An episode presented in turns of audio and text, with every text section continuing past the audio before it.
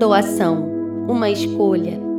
Aquele que supre a semente ao que semeia e o pão ao que come, também lhes suprirá e multiplicará a semente e fará crescer os frutos da sua justiça. 2 Coríntios 9, 10. Doar é transferência, é abrir mão do direito e de justiças particulares para favorecer o outro, sabendo que o retorno ou a gratidão não acontecerá muitas vezes. Independente do merecimento, quem se doa se entrega, oferta parte de si e essa essência em se ofertar é baseada na convicção e não no merecimento. Na convicção de que, independente dos frutos, mais bem-aventurado é dar do que receber. Jesus foi o exemplo de entrega extravagante. Ele foi o doador que dividiu a história.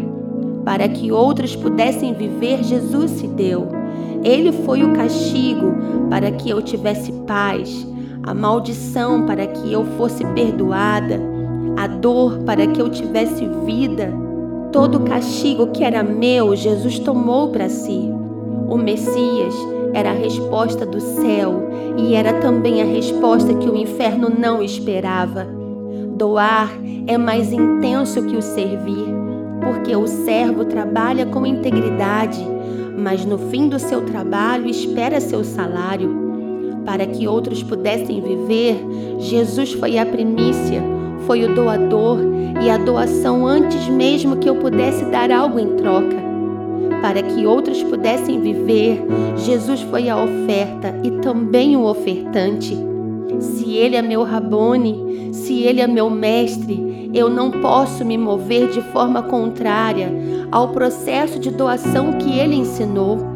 Pelo contrário, preciso estar pronta para ofertar toda a minha essência e doar todo o meu fôlego como sacrifício para testemunhar em favor de um reino. Doar-se é uma escolha.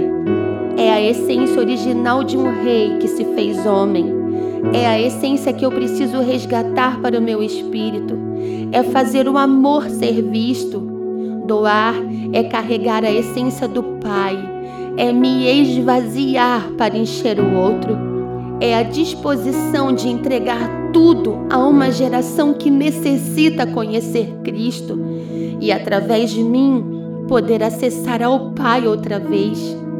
Aquele que doa e se doa receberá os frutos da sua justiça, e suas sementes serão suprimentos que nunca faltarão sobre seus celeiros. Seja um doador e torne o amor do Pai uma realidade.